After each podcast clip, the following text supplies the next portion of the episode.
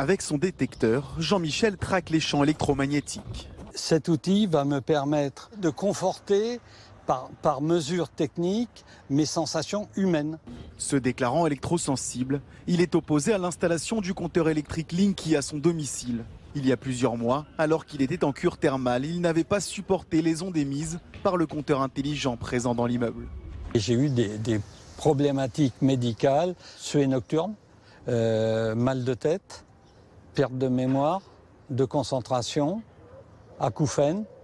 Le tribunal de grande instance de Tours lui a donné raison mardi. Mais sur les 121 référés anti-Linky déposés, seulement 13 cas ont été admis pour raison médicale. Une première victoire pour cette association.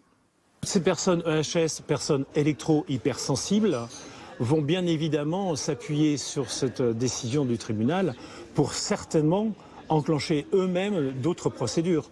L'électrosensibilité reste un syndrome controversé, la science n'ayant jamais prouvé son existence. Enedis, en charge du déploiement des compteurs Linky, a décidé de faire appel.